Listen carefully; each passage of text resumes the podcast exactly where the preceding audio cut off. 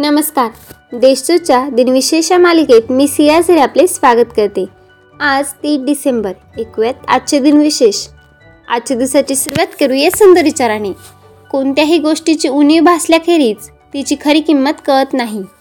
आत्ता एक नजर टाकूया त्याच्या महत्त्वाच्या घटनांवर. ब्रिटनच्या ईस्ट इंडिया कंपनीने दिल्ली आग्रा आणि भरूचवर आपले नियंत्रण अठराशे तीन साली सुरू केले. ऑल इंडिया मुस्लिम लीगची ढाका येथे एकोणीसशे सहामध्ये स्थापना झाली.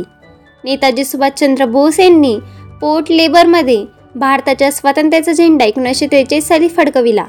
इराकचे तानाशाह म्हणून ओळखले जाणारे सुद्दाम हुसेन यांना दोन हजार सहामध्ये फाशीची शिक्षा झाली.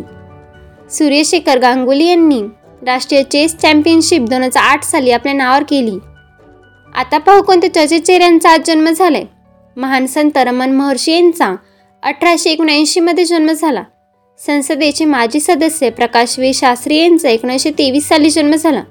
प्रथम भारतीय चेस मास्टर मॅन्युअल आरुण यांचा एकोणीसशे पस्तीसमध्ये जन्म झाला. भारतीय समाजसेवक डॉक्टर हनुमाप्पा सुदर्शन यांचा एकोणीसशे पन्नास साली जन्म झाला. भारतीय क्रिकेटपटू सौरभ तिवारी यांचा एकोणावीसशे एकोणनव्वदमध्ये जन्म झाला. युवा बॅडमिंटन खेळाडू सौरभ वर्मा यांचा एकोणावीसशे ब्याण्णव साली जन्म झाला.